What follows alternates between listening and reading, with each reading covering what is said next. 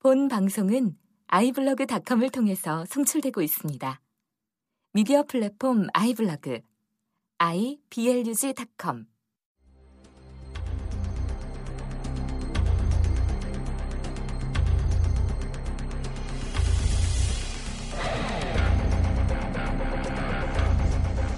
세월호 참사로 온 국민이 비탄과 분노에 빠져 있습니다. 희생자 가족들과 국민들은 철저한 진상 규명을 요구하고 있지만 시간이 지날수록 사건과 관련된 의혹들이 쏟아지고 있습니다. 하지만 정부와 수사당국은 각종 의혹에 대해 전혀 해명하지 못하고 납득할 수 없는 수사 결과 발표로 오히려 은폐 의혹만 불러일으키고 있습니다.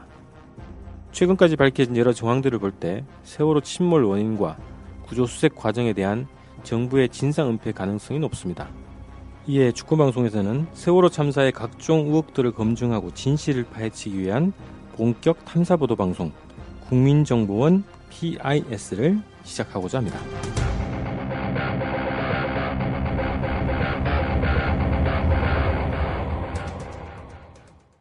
네, 반갑습니다. 어, 세월호 참사의 진실을 추적하는 본격 탐사 보도 방송 국민정보원 PIS 본방송입니다. 본방송 1회를 시작하도록 하겠습니다. 자, 저희가 세월호의 진실을 하나하나씩 어, 추적을 해오고 있는데요. 재판이 지, 진행이 되고 또 시간이 지나면서 사건의 진상을 어, 밝힐 수 있는 중요한 증언들 그리고 증거들이 밝혀지고 있는 것과 동시에 또 이 사건의 진실을 모호하게 만드는 여러 가지 또 주장들 어, 이런 것들이 좀 나오고 있어요. 그래서 많이 헷갈릴 수 있는데 저희는 하나하나씩 좀 차분하게 그 진실을 추적하기 위해서 좀 노력을 해보겠습니다. 국민정보원을 함께 진행하고 계시는 우리 카이스트 공학 박사 각동기 박사님 함께 하셨습니다. 네, 안녕하십니까? 네. 자, 이제 먼저 요 몇 가지 소식 좀 공유를 하죠. 국정조사 특위가 뭐 결성돼서 활동을 한지 뭐 벌써 2주 넘은 것 같은데요. 보도에는 6월 17일 날 보도에는 이런 보도가 있습니다. 예비 조사단을 이제 구성해서 확정했다. 이제 이런 보도가 있습니다. 여야 21명, 유가족 2명, 그리고 유가족이 추천하는 전문가 2명. 그래서 총 46명을 구성하고 그 구성을 의결했다라고 이제 17일 날 이제 기사가 나왔는데요. 자, 오늘, 오늘 오전입니다. 18일 오늘 오전에 그 가족대책위에서 기자회견을 열었습니다. 이 기자회견 내용을 보니까요. 그 국정조사 특위하고 원래 이제 그 육아, 그 가족 대책위하고 협의체를 구성하기로 했다는 보도 들으셨죠? 예. 근데 그게 안 되고 있다는 거예요. 아, 예, 안 되고 있고, 어, 예비조사단에서도 그 가족들은 이제 가족들이 추천한 전문가들을 더 많이 하기를 원하는데 그것도 안 받아들여지고 있고 그런 상황이라고 그럽니다. 그래서 언론에 보도되는 것과 다르게 어, 세월호 가족 대책위가 아, 또 배제되는 모양새다 이런 거죠. 그런 사실이 하나 있었고요. 그렇게 진행되는 이유는 뭐 어떻게 봐야 되죠?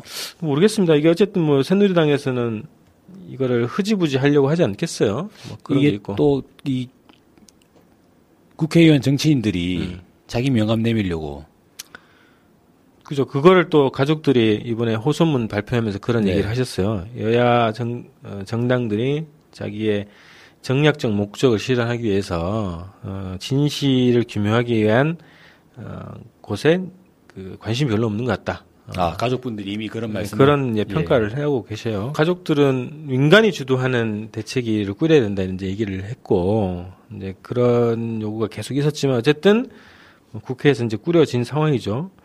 그래서 저희 방송이 또더 아, 더욱더. 임무가 막중하지 않겠냐 싶습니다. 어깨가 무겁습니다. 네.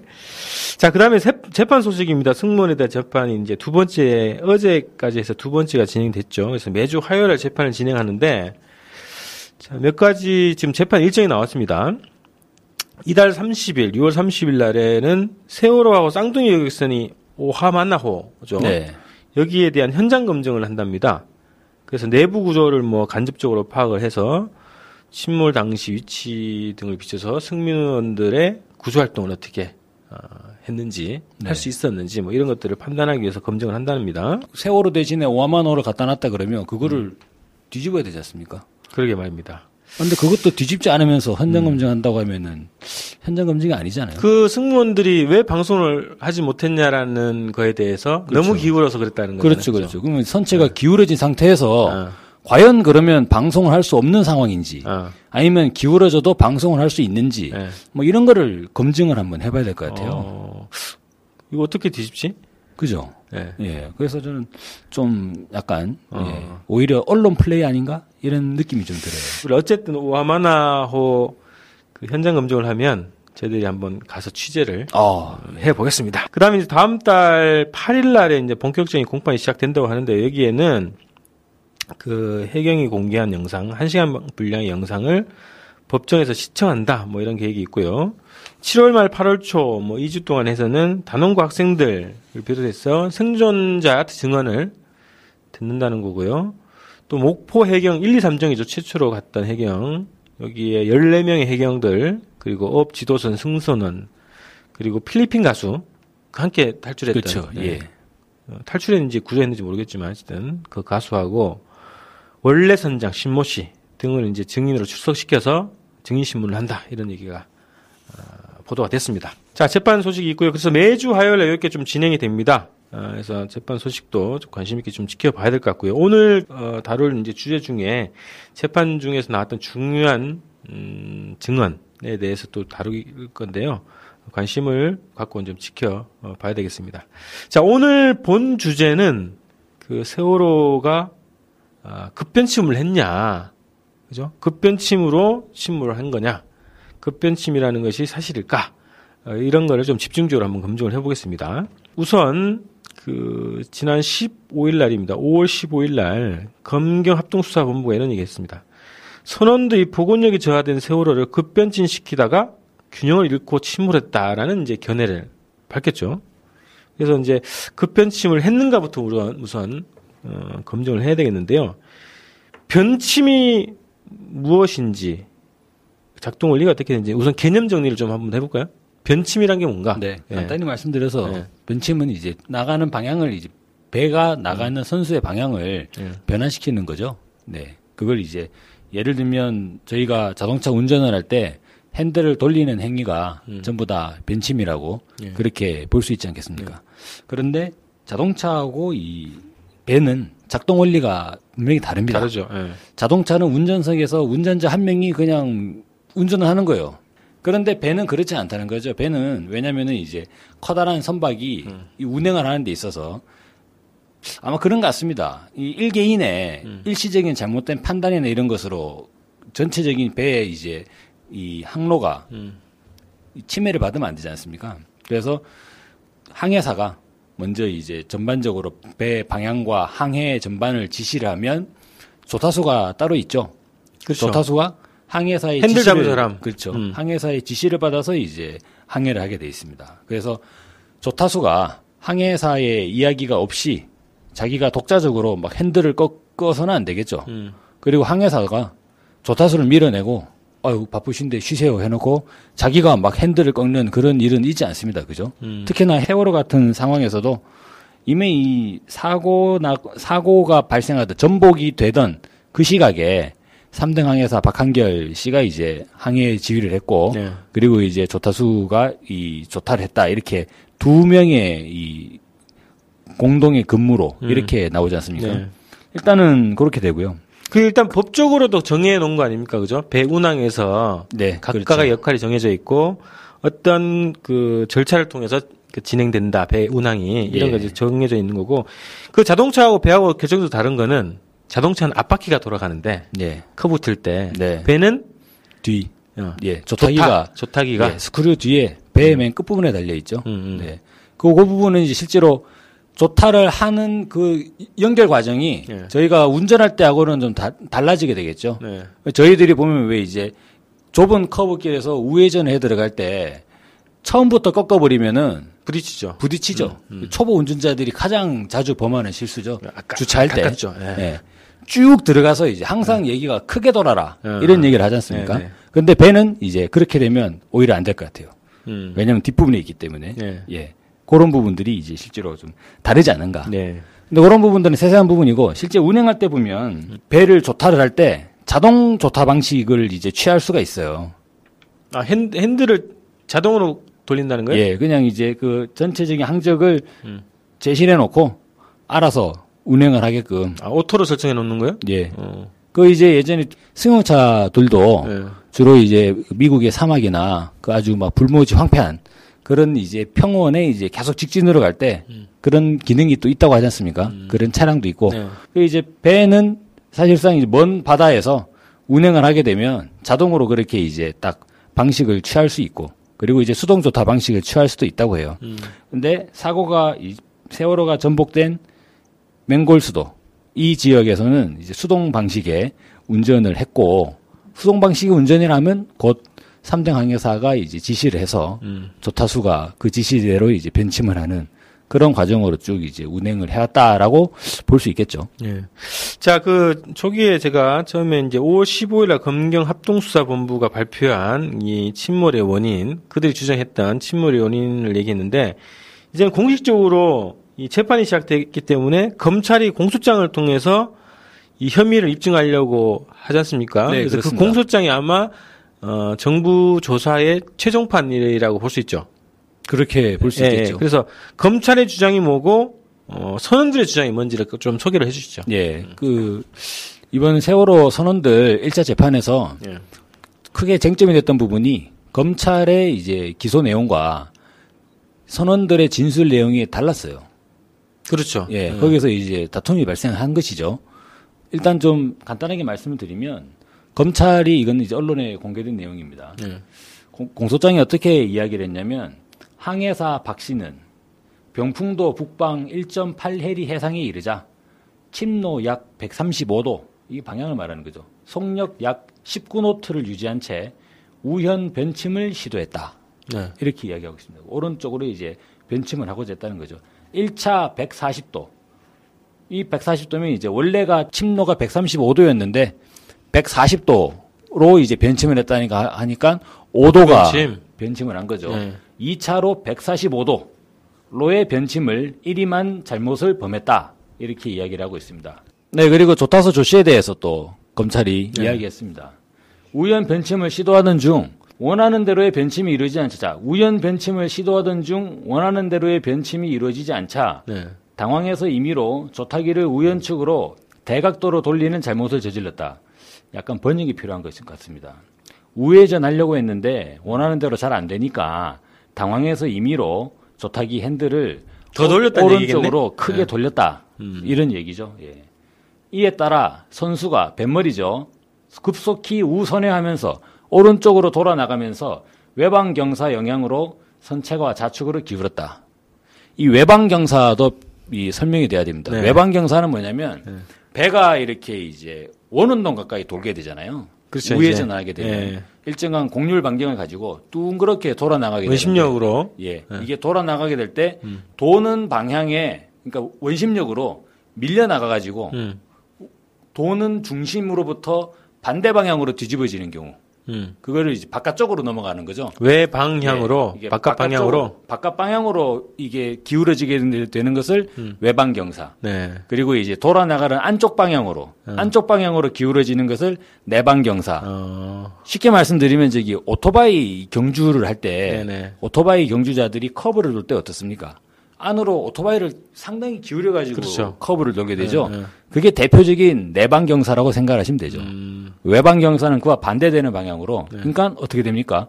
오른쪽으로 우회전해 나가는데 외방 경사 영향으로 배가 바깥쪽으로 누웠다는 거예요. 네.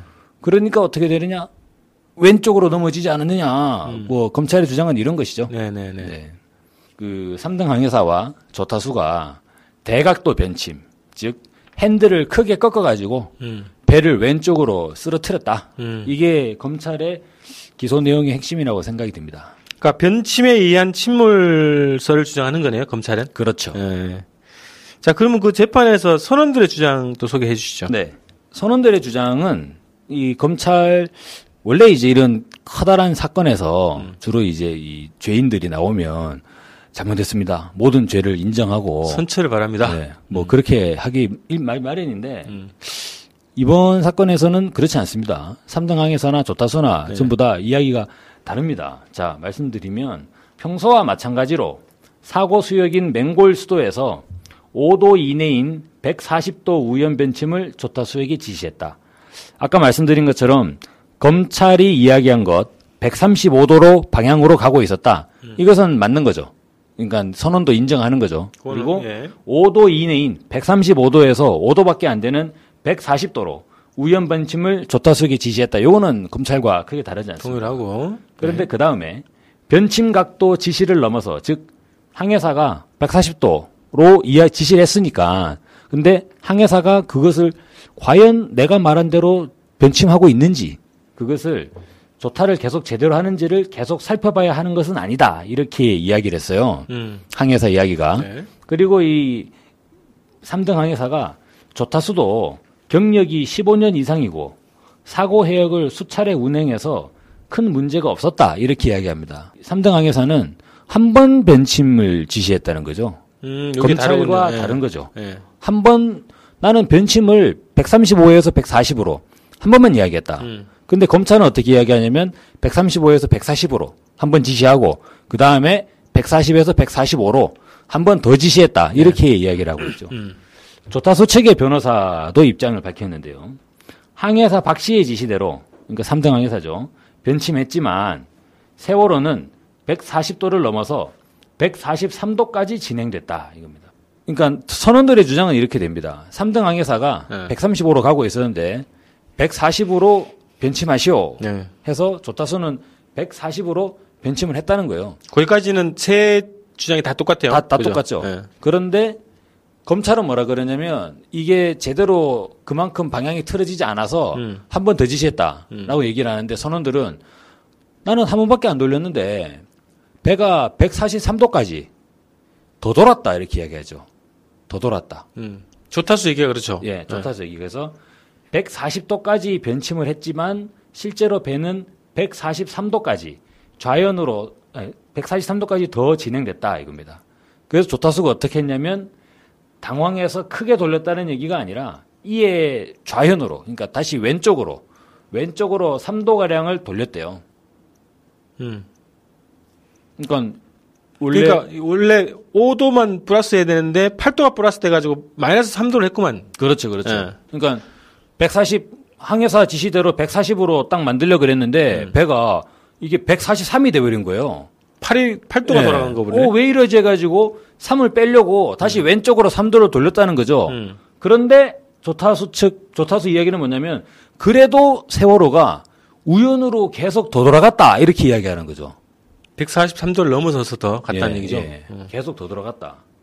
그래서 조타수의 이야기는 전체적으로 정리를 하자면 어떻게 되냐면 우연으로 급속히 돌아나가는 것을 막기 위해서 좌현으로 돌렸을 뿐이다.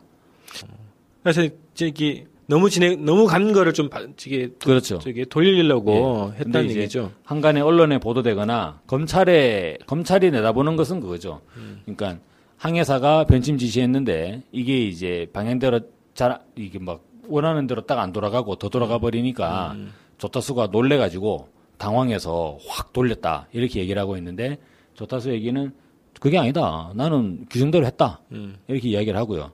규정대로 했지만 배가 계속 더 돌았다 음. 이런 이야기를 하고 있습니다. 근데 검찰의 주장을 이해할 수 없는 게 항해사가 하지도 않은 거를 했다고 지금 우기는 꼴이에요. 검사의 주장은. 그렇죠. 예. 항해사는 한 번만 했다고 하는데 여기는 네. 두 번을 지시한 거다 너는 네. 뭐 이렇게 그렇게 이야기하고 얘기를 하고 있는 거고 조타수 얘기는 그럴 수가 있겠네요. 이게 조타가 고장이 났다. 그래서 안 먹었다. 뭐 이런 의미로도 들릴 수 있는 거네. 근데 이제 상식적으로 음. 일상적으로 일반적으로 정확한 표현은 일반적으로 배의 조타기가 예. 고장이 날 수도 있다고 합니다. 그러겠죠. 뭐 예, 그리고. 이게 핵심 부품이기 때문에 음. 자주 교체를 하는데 고장이 날 수 있대요. 근데 조타기가 고장이 나면 조타기가 이게 한- 한마디로 이제 평평한 판 판이지 않습니까? 그렇죠. 그 판을 이렇게 저렇게 돌려가지고 이제 저항을 만드는 건데 이게 고장이 나게 되면 자동으로 이제 일반적으로 풀려버린대요. 정중앙으로. 예. 음. 그래서 일자로 서는 게 일반적이라는 거죠. 음, 음. 주로 이제 소형 보트나 이런 배 같은 경우는 조타기가 고장이 나게 되면 물 저항을 받아가지고 이 그냥 서버린다는 거예요. 그러면 변침이 진행이 안 된다는 그러니까 거잖아요. 아예 안 되는 거죠. 예. 예, 그게 일반적이고, 근데 세월호 같은 경우는 그런 이 거, 대한 여객선에서 조타기가 고장이 나면 큰 사고로 이어질 수 있지 그렇죠. 않습니까? 예, 예. 그래서 항상 예비 조타기를 이렇게 비칠하게 돼 있습니다. 예비 조타기가 배에 그 설치가 돼 있다는 건가? 그래서 이제 아마 조타 장비가 같이 돼 있는 것 같아요. 음. 그런 이제 그래서 전문가들이 그런 의혹들을 제기하고 있죠. 배에 당연히 예비 조타기가 있을 건데 음. 왜 그거를 사용 안 하는지 모르겠다. 음. 그것도 고장인가? 뭐 이런 얘기를 네네. 하고 있지 않습니까? 근데 지금 여기서 그 뭐냐, 조타수가 하는 주장은 네. 증언 진술에서는 조타기가 고장났다는 진술은 안 했어요, 그죠? 보니까? 그렇죠. 예. 진술에서는 그렇지 않습니다. 네. 다만 나는 140대로 그러니까 3등 항해사 이야기대로 돌린 건데 음. 배가 계속 돌아갔다. 음. 이런 이야기를 하고 있죠. 음, 그 검찰 측 그리고 항해사 조타수의 주장이 다 다른데 우선 검찰의 주장이 검찰의 검찰의 공주장이 정부 측의 어떻게 보면 공식적인 사고 원인으로 공식적으로 제출한 음, 걸로 봐야 되는데 그러면 검찰의 주장을 한번 검증을 해보죠. 네. 그 간단하게 그림으로 한번 네. 말씀을 드리면 실제로 이 8시 48분부터 문제가 시작이 되지 않습니까? 네. 그 AIS가 꺼지고 음. 어, 의도적으로 끄지 않으면 꺼질 수 있는 상황이 아니, 아니라고 지금 말씀드렸지만요. 네. AIS가 꺼지고 나서 배가 급속도로 오른쪽으로 돌았다고 판단이 되는데 음. 구체적인 경로는 이제 잘 다시 확인해 봐야 되는 것이죠. 네. 근데 정부가 주장하기를 보면 이렇습니다. 8시 49분 부터 이를테면 8시 49분 37초까지 약 19초 동안 45도가 돌았다는 거예요. 음. 세월호가. 네. 예. 그렇게 돌다가 8시 49분 37초에 배가 결국에는 쓰러지고 말았다. 음. 예. 외방 경사로 바깥 방향으로 쓰러지게 된 거죠. 배가 쓰러지면서 동력을 잃고 표류를 해서 그 다음부터는 조류의 방향에 의해서 뭐 맹골 수도가 조류가 세다고 하지 않습니까? 네.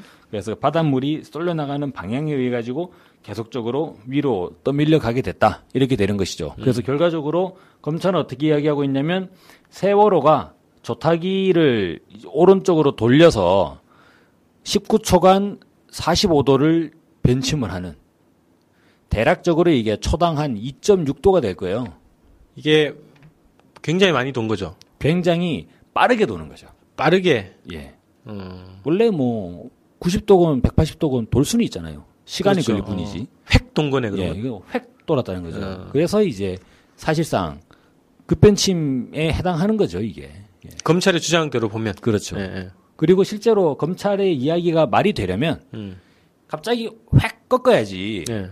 또 화물이 쏟아졌다라고 논리가 또 형성될 수 있지. 예, 않습니까? 예, 예. 맞아요. 그래서 이제 검찰은 배가 조타수가 핸들을 확 꺾어가지고 어. 확 돌았다라고 예. 이야기하고 싶은가 봐요. 저 정도 각도면 획 돈다는 건데 그렇죠. 여기에서 네. 우리가 이렇게 이미지화 된 게 있어요. 대부분 자동차를 많이 모니까 네, 자동차 그렇죠. 사고를 인식하면서 획 돌면 네. 확 쏟아지지 뭐 이렇게 이미지화 되어 있었단 그렇죠. 말이지. 그래서 그거랑 좀 비교해 가지고 네. 이런 자동차 개념하고 육지 개념하고 바다 개념하고 좀 구별해서 네. 설명 좀 해주는 게 필요할 것 같아요. 예. 일단 제가 세월호가 바다를 운행하고 있지 않습니까? 네. 저기 그 자료 화면을 보시면 음. 이 일단 세월호의 홀수선 홀수선이라 그러죠. 음. 그 세월호는 부력으로 배 위에 물 위에 떠야 되기 때문에 상당 부분이 또 물 속에 잠겨 있게 됩니다. 네. 그걸 제가 저기 빨간색 선으로 좀 표시를 해봤어요. 물 속에 감- 잠겨 있는 부분. 저기까지 잠기게 되죠. 음. 저기 만지홀수선인데 세월호가 짐을 가득 싣고 네. 출항을 하게 되면 저까지가 이제 물에 잠기게 됩니다. 음. 근데 만재홀수선 세월호가 잠기는 부분이 높이가 6.25m예요. 굉장히 높네요. 예, 음. 6.25m면 대략 아파트로 쳐도 한 2층에서 3층까지가 예. 2층 반 가량 되겠죠. 아파트 두 개 층 이상이 물 속에 잠긴다는 거예요. 음. 그러면 이 세월호가 만약에 변침을 한다 그러면 그 모든 영역에서 아파트 2층, 3층에 달하는 그 모든 영역에서 다 물에 거센 저항을 받게 되겠죠. 그렇죠. 예. 예. 근데 그 속에서 과연 획 돌아간다. 어. 라고 하는 부분이 성립되기가 어렵죠. 음. 일상적으로 배는 자동차와 달리 상당히 센 물의 마찰을 가지고 있다.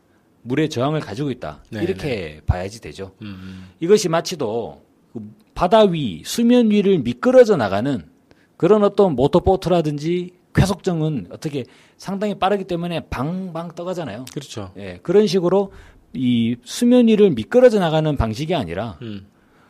규모가 6,825톤, 7,000톤이잖아요. 네.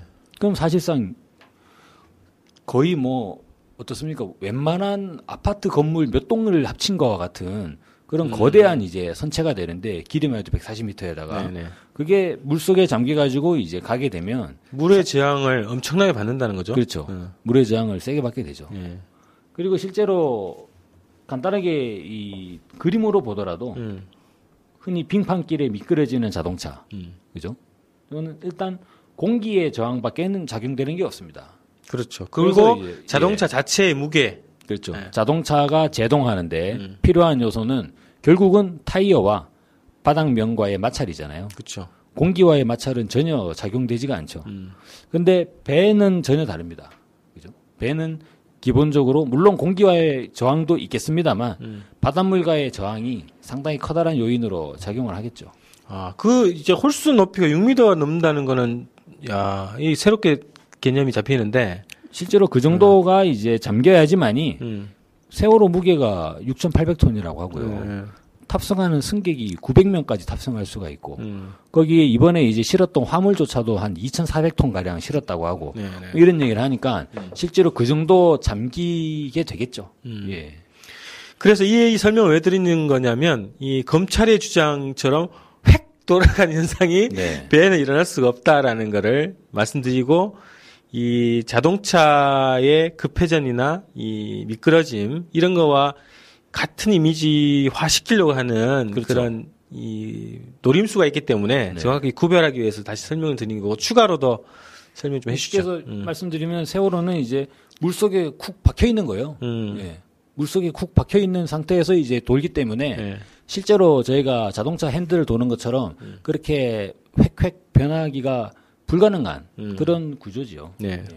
그 실제로 이제 그 뒤에서 제가 또 말씀드리겠습니다만 세월호의 선의 속도 자체가 말이 안 된다는 게 이미 JTBC에서 방송을 한 적이 있습니다. 사실적으로 19초간 49도, 그 JTBC는 49도라고 봤어요. 네. 대략적으로 초당 2.6도가 돌았다는 거예요, 세월호가. 음. 그런데 일단 조타수의 진술, 검찰의 주장만 보더라도 그냥 어떻게 나오고 있습니까? 크게 돌았다. 그러니까 5도 벤침을 했는데 15도로 크게 돌았다. 이 정도 이야기잖아요. 네. 최대 타각으로, 그러니까 돌 수 있는 만큼 돌지 않았어요. 그런데 초당 2.6도가 돌았다는 거예요. 근데 이제 아래 부분에 JTBC 주장을 보면 최대 타각 시, 그러니까 세월호와 유사한 선박들이, 그러니까 쉽게 말하면 이제 감을 수 있는 데까지 최대한 감았을 때 음. 어떻게 돌아가느냐를 보면 세유다로라고 하는 선박이 초당 1.8도가 돌아가고 아리아케오 일본 배죠. 저거는 초당 1.3도가 돌아간다는 거예요. 네. 최대한 우회전을 한다 하더라도. 음. 그런데 세월호는 최대 타각을 한 것도 아닌데 어떻게? 2.6도가 돌았다고 예, 초당 2.6도가 돌 수가 있느냐? 네. 예, JTBC 네, 네. 주장이죠.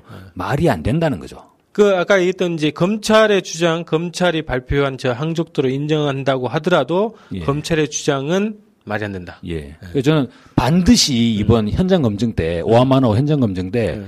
최대 타각으로 음. 아니면 15도 변심으로 돌려봐야 될 것 같아요. 어. 절대 저 각도와 속도 나올 수 없다는 거잖아요. 그죠? 그렇죠. 어. 그래서 과연 초당 음. 초당 2.6도가 변침하는지 안 하는지 음. 그거를 저는 반드시 확인해 볼 필요가 있다고 생각합니다. 네, 네. 어쨌든 검찰이 공소장으로 내놓은 주장 자체가 과학적으로 말이 안 된다는 거죠? 네, 논리적으로도 말이 안 되죠. 음. 몇 가지 현상들을 또 설명드릴게요. 네. 예. 이른바 저기 얕은물 효과, 천수 효과라는 게 있습니다. 천수 효과. 예전에 그 신상철 대표께서 처음으로 제기하셨던 네. 예, 그런 효과가 되겠는데 실제로 이제 세월호가 사고가 났던 전복이 됐던 그 맹골수도 음. 그 지역의 수심이 대략 뭐한 37m 뭐 이런 얘기가 있지 않습니까? 네. 근데 또 제가 이제 봤던 언론 자료에 보면 그때가 조수 간만의 차가 그러니까 그 시간대가 예, 그 시간대가 있는 때라서 네.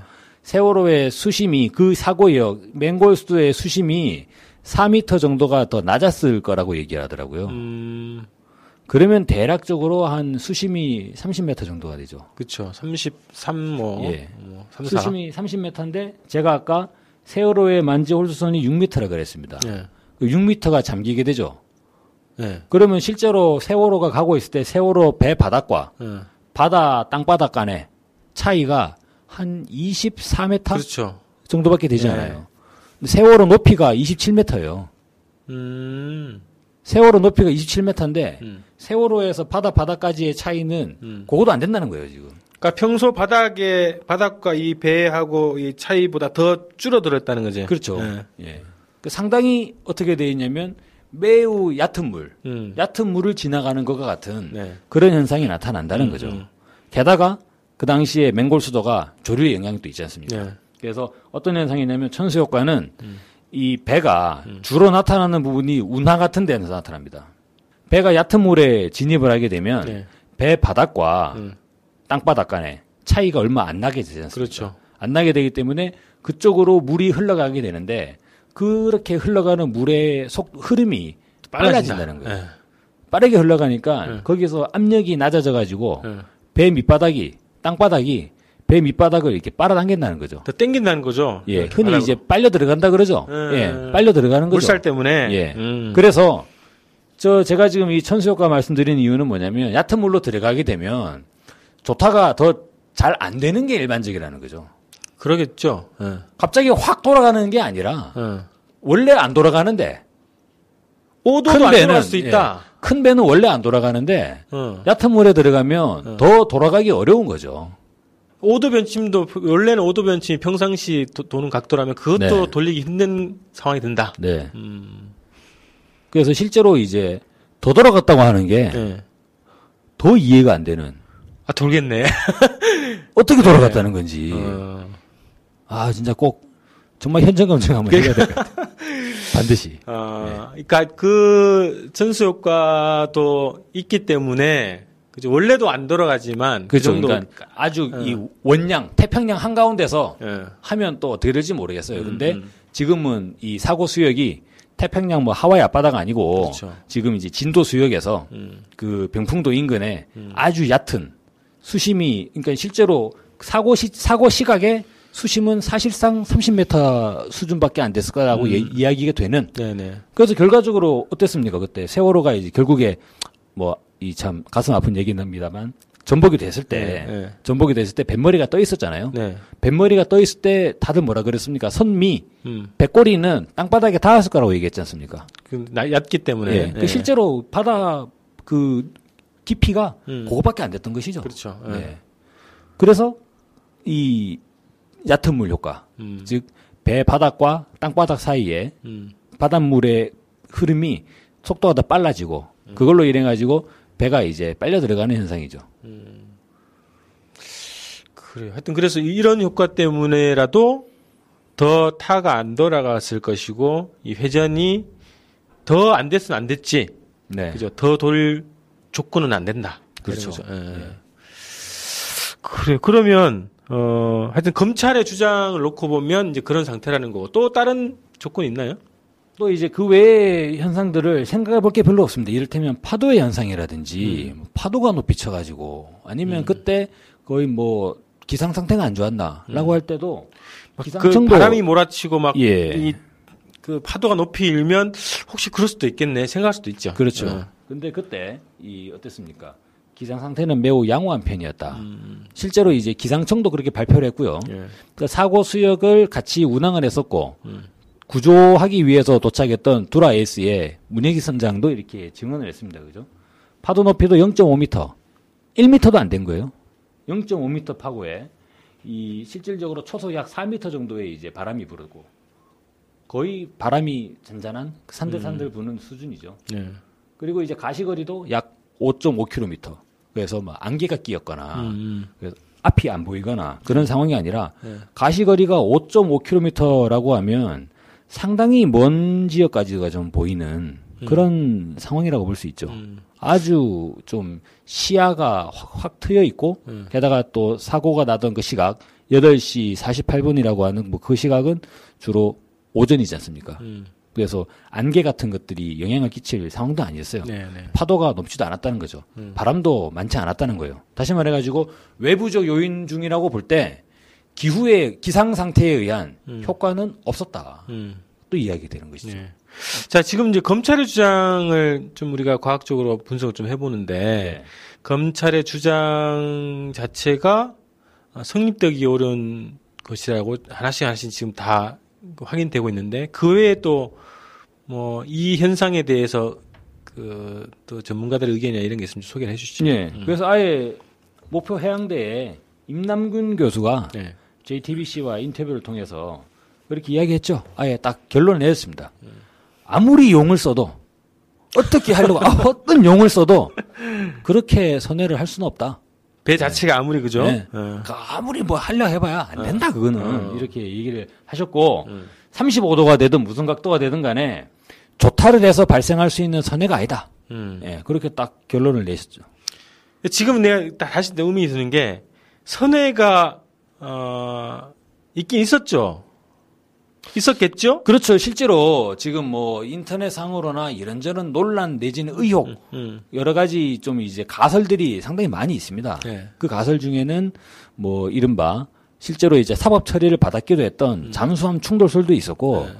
그리고 뭐 어뢰 피격설 무슨 뭐 방사능설 네, 네. 내부 폭발설 뭐 수많은 설이 있지 않습니까? 네. 근데 검찰도 있습니다. 급변침설. 네. 네. 그런데 이 모든 설이 네. 공통점이 있어요. 뭐죠? 뭐냐면 세월호가 네. 오른쪽으로 돌았다는 거예요. 아. 그거는 누구나 다 인정을 인정을 하는 해요. 부분이에요. 음, 예. 음. 오른쪽으로 돌았는데 음. 돌았는데 도는 원인이 뭐냐 이거죠. 그렇죠. 예, 원인이 뭐냐라 그러면 네. 검찰은 이렇게 이야기합니다. 핸들 꺾어서 돌았어요. 네. 확 꺾어가지고 네. 확 돌았다. 아까 그 임남균 목포양대 교수님부터 해서 수많은 네티즌들, 누리꾼들은 어떤 얘기합니까? 아무리 용을 써도 네. 그죠? 아무리 용을 써도 네. 핸들로는 돌아가기 어렵다는 거죠. 네. 그러다 보니까 그러다 보니까 누리꾼들이 의문을 제기하는 거예요. 그렇죠. 어. 어, 배에 박은 거 아니야? 어. 바닥에? 네. 합리적 의심이지 않습니까? 그렇죠. 음. 아무리 용을 써도 안 되는데. 음. 아니 뭐 누가 뭐 끌고 지나간 거 아니야? 음. 뭐 이런 거라든지요. 음. 아니면은 기관실에서 뭐가 좀 뭐 관리 소홀로 뭐 사고가 나서 터져가지고 음. 엔진이 뭐 항해 불능이 돼가지고 그렇게 된 거 아니야? 뭐 이런 식의 의문들이 계속적으로 제기되는 거예요. 네. 근데 검찰은 참 그야말로 아주 고지식하다고 해야 될지 어떻다고 봐야 될지 우격다짐이네요 지금 모르겠는데, 보니까. 예. 예. 핸들 꺾어서 돌아갔다고 주장을 하고 있습니다. 네. 예, 아마 저는 저 임남균 목포해양대 교수가 어. 꼭그 재판정에 법정에 네. 증인으로 출석하셔가지고 네. 예, 자기의 이 학문적 소신을 좀 밝혀졌으면 아, 어떨까? 여기 예비 조사단에 카- 참여를 하시면 좋겠네. 그 얘기 들어보니까. 아주 필요 필요하다고 봅니다. 네. 아, 그래서 이게 선회가 있었다는 거는 공통점으로 그렇죠. 있었는데 그러면 지금 검찰의 주장을 우리가 딱 분석을 해보니까 지난주 한 방송이 맞네. 네. 항적도 상에 그렇게 각도가 나올 수 없다고 지금 얘기되고 있으니까 네. 항적도 자체도 잘못됐고 검찰의 주장은 말이 안 된다 네. 이런 거죠. 그 말이 안 되는 거 가지고 재판을 열어서 이 피고인들을 막 조지고 있네. 아니 원래 뭐 재판이라고 하는 것 자체가 음. 재판부가 네. 그 검사와 피고와 간의 주장을 네. 옳고 그름을 가르는 과정이지 않습니까? 네. 어떻게 될지 모르죠. 자, 그러면 이- 이런 거죠. 검찰의 주장은 이렇게 거의 뭐 반박이 많이 됐고, 그 다음에 그렇다 하더라도 이 항해사와 조타수의 주장, 그죠? 네. 이것도 같이 한번 검증을 해봐야 될 것 같은데. 그렇습니다. 그 전체적인 이, 이 양측이 아니라 세측이네 벌써. 근데 이제 항해사와 조타수 간에는 네. 큰 이견은 없어요. 그래요? 왜냐하면 항해사는 나는 한 번 벤치마라고 얘기했고 어. 그리고 그렇네. 어. 내가 굳이 네. 조타수가 어. 내가 시키는 대로 변침을 했는지 안 했는지 확인할 의무는 없다. 음. 뭐 이런 정도 얘기를 했지 않습니까? 네네. 그리고 그 조타수도 사실 그 3등 항해사가 연령이 상당히 젊은 네. 그러니까 경력이 이렇게 길진 않죠. 20대죠. 예. 예, 20대 중반. 근데 그 사람 얘기가 그렇죠. 조타수도 경력이 15년에다가 뭐 충분히 믿고 맡길만 한데 음. 내가. 그걸 일일이 응? 뭐 숟가락 챙겼어 음. 하는 식으로 이제 간섭을 하- 할 수, 할 필요가 있느냐 네네. 이런 논조의 이제 진술이었어요. 음. 그러다 보니까 사실상 항해사와 조타수 간에는 음. 별다른 이제 쟁점이 없죠. 주로는 수 이제. 검찰과 음. 선원들 네네. 그러한 이제 쟁점이다 이렇게 좀 자, 근데 이제 그 두 번째 재판에서 그죠? 3등 항에서 박한결 씨의 진술이 이제 주목을 받고 있어요. 네. 자, 선박 충돌을 피하기 위해서 변침을 했다. 이제 이런 진술을 했는데 그 새로운 진- 내용이죠. 예, 진술 내용 한번 지금 간략하게 말씀해 주시고 네. 예, 예. 진술 내용을 한번 검증을 해 보죠. 예, 제가 3등 항해사가 그 법정 진술을 이렇게 했어요. 아, 변호, 변, 변호사가 한 겁니다. 선박 충돌을 피하기 위해서 급선회 하였다. 이렇게 이야기했고, 새로운 주장이죠. 예, 사고 해역은 협수로 되게 좁다는 거예요. 물살이 빠르고 반대편에서 배 한 척이 올라왔다는 겁니다. 충돌하지 않도록 레이더와 전방을 관찰하며 무전을 듣고 있었다. 음. 이렇게 이야기를 했죠. 즉 충돌을 피하기 위해서 벤침을 이제 지시하고 조타수가 벤침을 했다. 이렇게 이야기가 되는 거죠? 거죠. 네. 이 방향으로 계속하면 음. 이게 우리 배랑 앞- 맞은편에 배가 올라오고 있는데 음. 저 배와 우리 배가 충돌할 수가 있으니 예. 벤침을 합시다. 이렇게 된 것이죠. 음. 이것은 이제 변침 지시를 왜 내렸는가에 대한 이 삼등항해사의 진술 내용이라고 봐요. 알리바이네. 네. 예.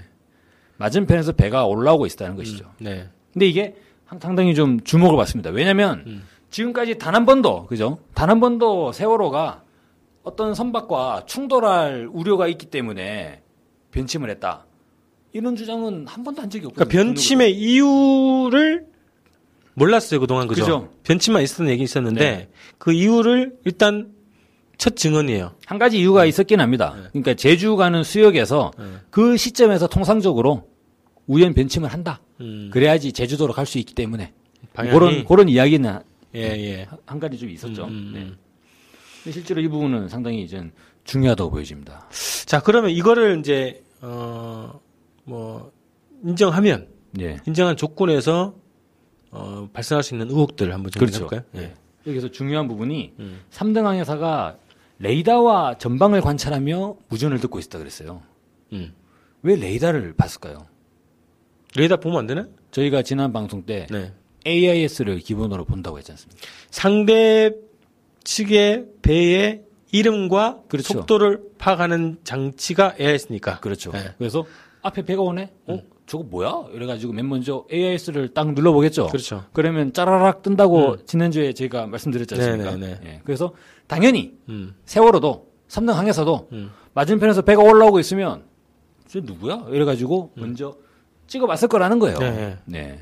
그럼 저렇게 나온다는 거예요. 그렇죠. 이름이랑 뭐 속도랑. 예. 네. 저게 원래 맞다는 거죠. 음. 그러면 아 얘는 뭐 어떤 배구나 해가지고 야 이거 어떻게 가야겠다 이런 식의 작전을 짠다는 거죠. 음, 근데 왜 레이더와 전방을 주시하고 있었을까? 음. AIS 찍으면 딱 나오는데 네. 그래서 AIS가 두 가지 가능성이 있습니다. 첫째, 세월호가 AIS를 꺼놓고 있었는가? 근데 실제로 이제 저희 지난주 이야기로는 시간대가 시간대가 그죠? 그 실제로 이제 완전히 전복되기 전에 AIS가 꺼졌다 음. 이렇게 이야기를 하고 있죠. 예, 그래서 삼등 항해사가 진술한 부분이 세월호의 AIS가 꺼진 상황이었는지 아니면 그 직전의 상황이었는지가 좀 애매모호한 부분이 있습니다. 음, 음. 그래서 저 시점에서는 AIS가 켜져 있을 수도 있어요. 그런데 세월호의 네, AIS가 네. 그러다가 몇 분 뒤에 꺼졌을 수가 있죠. 음. 예. 아니면은 실제로 이 거의 AIS가 꺼지기 직전에 상황이었거나 음. 그 어쨌거나 어쨌거나 첫째적으로 세월호는 AIS가 꺼져 있었는가 이한 가지 의문이 제기가 되고 네. 그리고 또 하나는 만약에 세월호가 AIS를 켜고 있었다면 저 배는 맞은편에서 올라오고 있는 그 배는 왜 AIS가 없냐 이거죠. AIS 상대편에 AIS를 켜놔야 이쪽에서도 파악이 되겠죠. 그렇죠. 네. 저희가 지난주에 이야기했지 않습니까? 네네. 중국 불법 조업 하는 그 어선들 네네. AS를 끈다 그랬죠. 네네. AS 끄는 이유가 뭡니까? 우리 측 해경이 음. 중국 배를 찾게 찾지 못하게 하려고 네. AS를 끄는 거잖아요. 음, AS를 끄면 AI상에서 전혀 나오지가 않습니다. 찾을 수가 없죠. 음. 그 복원하는 것 자체가 불가능한 거였죠. 예. 예. 아, 그래서 그러면 이 박한결이라는 사람이 이 항해사가 그 해명을 해야 되겠네요. 세월호 그때 고 그 선박이 나타났을 때 그렇죠. AIS를 왜안 받냐? 예. AIS 꺼져 있었냐? 네. 물어봐야 되고 만약에 켜져 있었으면 왜 상대방 AIS를 확인을 못했냐? 네. 꺼져 있었냐? 네. 이런 여러 가지 확인이 필요하겠네. 어떤 배였냐? 예. 네. 부터 음. 확인이 필요하다고 봅니다. 네. 그리고 두 번째는 네. 이건 더 좀 심각한 의혹으로 빠져드는 거예요. 네. 만약 이 진술이 사실이라면 예. 예. 어쨌거나 어쨌거나 뭐 삼등 항해사가 그 충돌을 피하기 위해서 음. 우연으로 돌다가 네. 이제 배가 넘어졌다고 하지 않습니까? 그래가지고 그러면 어떻게 됩니까? 단원고 학생이 119에 신고하고 뭐 난리가 났죠. 음. 그러면 그때 진도 VTS가 해경이 연락을 합니다. 인근의 해상의 모든 선, 선박에게 알립니다. 현재 관매도 인근 뭐 대형 여객선 침몰 중 뭐 이런 이제 보도가 나왔잖아요. 해경에서. 모두 구조에 동참해 주시기 예. 바랍니다. 모든 선박은 구조에 동참해 주시기 바랍니다라고 방송에 나갔어요. 네. 그러면 그죠? 음. 맞은편에서 올라오는 그 배와 세월호는 상당히 거리가 가까웠다는 게 됩니다. 그렇죠. 거리가 예를 들어서 육안으로 보고 있었으니까. 네, 1km가 떨어져 있다. 음. 충돌 위험을 느낄까요? 느끼지 않는다고 봐요. 음. 아니면 거의 같은 같은 선, 선상에서 상당히 매우 빠르게 이게 가- 거리가 가까워지고 있었거나 뭐 그런 경우겠죠. 그렇죠. 그러면 세월호가 이렇게 전복이 되면 음. 그 배는 음. 그 배도 이제 위에 난간이 있고 가판이 있으면 선장이 조타실에 앉아 있을 건데 세월호가 전복되는 거를 보겠죠. 그렇죠. 예. 그러면은 진도 VTS가 모든 선박은 구조에 동참하자고 했으니까 동참을 하겠죠. 음. 구조를 하는 게 맞죠. 그리고 실제로 보면 그래서 이제 이 인근을 지나던 유조선 두라 에이스나 드래곤 에이스 등이 먼저 도착을 하게 됩니다. 네. 실제로 이 정부 측 주장이죠. 제가 지금 보는 거는 정부 측 주장은 단원고 학생이 119 신고했던 그 시각을 최초 사고 접수 시각이라고 이제 주장을 하고 있으니까 8시 52분에 단원고 학생이 119 신고를 해요. 그래가지고 전체 선박에게 이제 이 통지가 가죠. 인근을 지나는 해상 선박들은 이제 구조에 동참하시기 바랍니다. 네. 그래서 9시 23분에 두라 에이스가 도착을 합니다. 대략 한 20분에서 30분 가량의 시간이 걸린다고 볼 수 있죠. 음. 그리고 10분 뒤에 드래곤 에이스가 도착을 한다고 해요. 그리고 해경은 첫 번째 물론 이제 뭐 배가 완전 침몰하는 데까지 해경에서 온 배는 저 한 척밖에 없었습니다만 해경 1, 2, 3정이 9시 37분에 도착을 하죠. 음. 그런데 맞은편에서 올라오는 배는 없어요. 뭔지 모르죠. 어디로 갔죠? 저 안에 있지 않을까 혹시? 그 충돌하려고 중에 했던 그 배. 그래서 이제 당시 언론 기사에서 음. 의혹 중에 그 배가 음. 두라 에이스가 아니냐. 네. 라는 이제 내용도 있었습니다만 그렇죠. 언론 보, 보도에 이렇게 나갔습니다. 하- 그 항적 기록이 아닌 것으로 밝혀진다. 음. 그리고 저희가 지난 방송 때 말씀을 드렸는데요. 두라에이스와 세월호는 진행 방향이 같았어요. 그렇죠. 같이 내려가다가 네. 그때 문혜지 선장이 얘기하지, 얘기하지 않습니까? 두라에이스는 속력이 13노트고 음. 세월호는 속력이 17, 19노트니까 세월호가 우리 배를 추월해서 갔다. 음. 충돌할 우려가 없는 거죠. 그렇죠. 이미 추월해서 갔기 때문에. 음. 그러니까 두라, 두라에이스는 아닌 거예요. 음. 그리고 드라곤 에이스는 훨씬 더 나중에 나타나게 됩니다. 네. 구, 구조를 하는 데서도. 그렇게 보면 두라 에이스보다 드래곤 에이스는 세월호로부터 더 멀리 떨어져 있던 배라고 볼 수가 있죠. 음.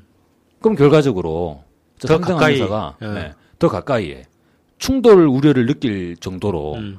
야 이거 충 변침해야겠는데 안 하면 충돌하겠는데 라는 생각이 들 정도로 그렇게 가까이 다가왔던 배는 뭐냐 이거죠. 왜 구조에 동참하지 않았던 것이죠?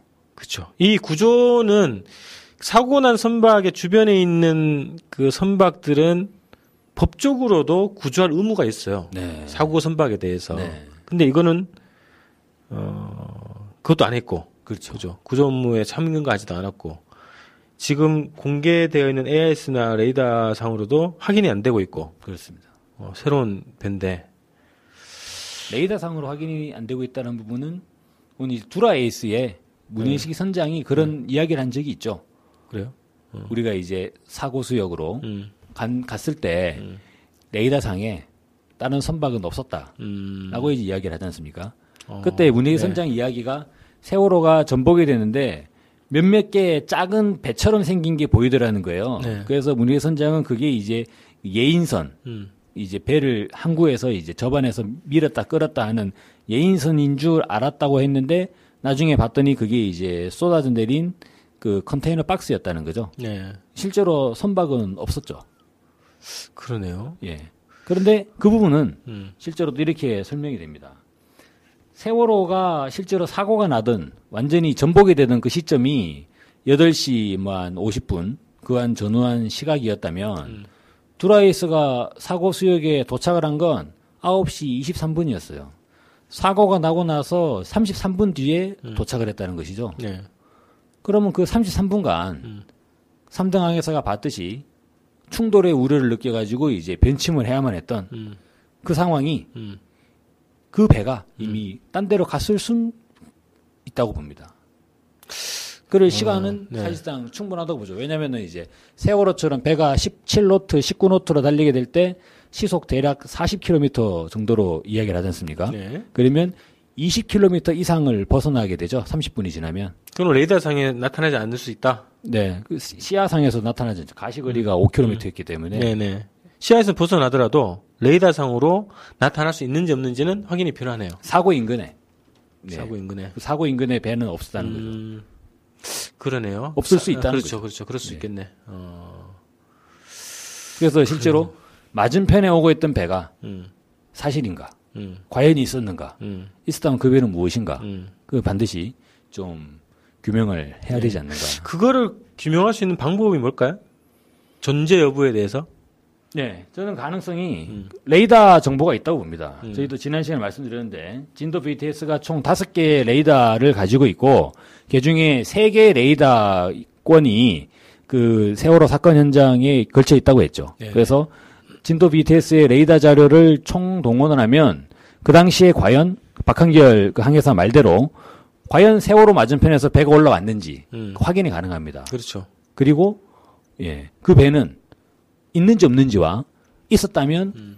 그러면 사고 났을 때 어디로 갔는지 왜 구조에 동참하지 않았는지 음, 그 배는 과연 뭔지 네. 이런 부분들이 밝혀질 수 있지 않을까 생각이 듭니다. 그래요. 지금 이번에 그 진도 VTS에 있는 AIS 기록, 레이더 기록, 교신 기록을 비롯해서 네. 제주 VTS 자료까지 다 증거보전 신청이 받아들여져서 네. 압수가 됐죠. 네. 네. 아, 참 다행스러운 네, 네. 조치라고 생각이 들고요. 근데 거기 참여했던 분들도 이게 조작 가능성이 있겠다. 또 이것 자체도 이미 이런 의혹이 또 있어요. 네. 근데 어쨌든 저 자료가 어, 기본적으로 이 의문의 제3의 선박 존재 여부 그리고 얘가 어떻게 움직였는지를 밝힐 수 있는 또 중요한 자료기 때문에 더욱더 조작 가능성이 있지 않을까. 그리고 일단 저 삼성 항해사가 자기 진술을 구체적으로 예. 할 필요가 있습니다. 그렇죠. 래서 이제 차후에 재판 과정도 음. 면밀히 좀 예의주시해야 되지 않겠나. 네. 아, 저는 또 이게 표현을 왜 이렇게 했는지 모르겠는데 저는 근데 거짓말 안 같지 않아요. 같아. 적어도 예. 조타를 할때 네. 항해사와 조타수가 같이 운행을 하지 않습니까? 네. 그러면 자기 혼자 본 게 아니잖아요. 조타실에 있는 선원들은 다 같이 받지 않겠습니까? 그렇죠. 이렇게 그죠? 예. 어, 그리고 첫 누가. 한두 마디 했겠죠. 어, 항해사 돌려야 되지 않아? 바뀌었어 이거 음. 사고 나겠는데? 뭐 이런 얘기가 오고 가지 않겠습니까? 당연히. 음, 그렇기 때문에 다른 선원들 물론 이제 그들이 전부 다 입을 맞춰가지고 공모했다라고 주장을 하면 또 그것도 또 밝혀야 될 부분이 있겠습니다만 네. 실제로 그 삼등 항해사가 자기 개인적인 판단으로 자기 혼자 어떻게 이 범죄에서 벗어나 보고자 하는 그런 이제 생각으로 이 만들어낸 이야기라고는 좀 보여지지 않죠. 음. 수많은 사람들이 같이 있었을 건데. 자, 어쨌든 근데 그 검찰이 공소장에 제기한 그 범위와 좀 다른 네. 범위 밖의 얘기가 지금 나온 거예요, 진술이. 그렇죠. 예. 네. 자, 그래서 이게 사실관계 자체도 음, 따져봐야 되겠지만 그 사실관계를 확인하기 위해서는 아까 말씀드렸던 그런 자료에 대한 분석, 확보 네. 이런 것들이 뭐 결, 이제 절대적으로 필요한 상황이겠네요. 자, 박 씨의 진술이 어, 확인되기 위해서는 그런 자료에 대한 분석과 파악이 필요하다. 이렇게 좀 정리를 해야 되겠네요. 반드시 저 레이더 자료가 예. 빨리 뭐 공개가 되면 제일 좋은데 예. 공개되지 못한다 하더라도 국정조사팀이나 네. 이렇게 좀 관련 그 신뢰할 만한 음. 신뢰할 만한 기관이나 이런 이런 진영으로 네. 이게 좀 전달이 돼서 좀 객관적이고 구체적인 분석이 돼야 되지 않나 음. 생각합니다. 자, 그래서 어 지금 검찰 주장 그리고 선원들의 주장 그리고 새롭게 그 나온 진술 이런 것들에 대해서 한번 저희가 어 분석을 좀 해봤고 요 사실 확인을 위해서 어, 필요한 내용들에 대해서 한번 좀 정리를 해봤어요. 축구 방송에서 진행하는 미국에서 바라본 한반도의 오늘 이란 프로그램에서 지난번에 세월호 침몰 현장 상공의 의문의 비행기 편을 이제 보내드린 적이 있습니다. 그래서 거기에 나온 항공기에 대한 분석을 저희가 좀 해봤습니다. 음, 결과 좀 보여드리면 그 동영상 파일에서 비행기가 가장 크게 나온 부분을 좀 캡처를 해가지고요. 10배를 확대한 다음에 깨진 픽셀을 복원하고 밝기를 세부 조정해서 그림자 속에 가려진 부분이 나오도록 했고요. 컬러 값을 확대해서 어, 구분해 봤습니다. 그랬더니 그 해경 CNC 235기라고 하는 초계기가 있습니다. 여기 아래에 달린 검정돔 구조는 탐색 레이더, 열상 장비 등이 장착된 부분으로 이제 추정됐고요. 기체의 실루엣 이제 홍합해 보면 해경에서 운영 중인 CN255기에 가장 가깝다는 저희가 결론을 내렸습니다. 저 CN235기가 공군도 가지고 있고요. 해경도 가지고 있습니다. 아, 근데 저희가 이제 그 영상에 나오는 사진을 좀 분석을 해보니까 해경 초계기에 가장 가깝더라. 이런 거죠. 그래서 이게 뭐 초기에는 공군 비행기였다 뭐 이런 보도도 있었고 했었는데 나중에 어, 해경 초계기로 공군이 수정 입장을 발표했고 해경에서도 그걸 인정했습니다. 해경 초계기다 이렇게 입장을 밝혔습니다. 근데 어, 해경 초계기였다 하더라도요. CN235기는 첨단 탐색 레이더, 열상 장비, 조명탄, 구명정 투하 장비 등을 이제 갖추고 있고요. 그래서 목적은 그겁니다. 해양 주권 수호와 불법 조업 감시, 해양 자원 보호, 해양 테러 대응, 해양 사고 예방 및 해양 오염 적발, 사고 선박 발견, 조난자 구조, 독도 경비 임무 등을 수행하는 장비입니다. 근데 왜 그 당시에 어, 구조 작업에 투입되지 않았는지, 구조 작업의 역할을 과연 뭘 했는지 어, 이런 게 좀 밝혀져야 되고요. 또 기초적인 자료는 초계기가 가지고 있는 여러 가지 그 장비들이 있습니다. 탐색 장비들, 레이더 장비도 있고 열상 장비도 있는데 이 초계기가 기록한 뭐 사진이 있으면 사진, 레이더 기록이면 기록 이런 기록들도 어, 증거 보존이 돼야 된다. 공개가 돼야 된다. 이런 얘기를 저희가 좀 말씀드리겠습니다. 그래서 그 말씀드렸던 둘라에이스 드라곤 드라곤 에이스 어, 그리고 이 해양 초계기 어, 등등 이 사고 해역 바다 위, 하늘 위 그리고 육지에 있는 모든 기록들이 다 증거가 보존돼야 되고 분석되고 확보돼야 된다 이런 주장을 좀 하게 됩니다. 네. 자 오늘 이렇게 해서요 세월호의 급변칠 급변 침설에 대해서 좀 집중적으로 좀 분석을 해봤습니다. 저희는 또 다음 주에 어, 또 새로운 주제를 가지고 또 집중 분석하는 시간을 갖도록 하겠습니다. 국민정원 PIS 본방송 1회 이렇게 마치고 저희 다음 주에 뵙겠습니다. 고맙습니다. 고맙습니다.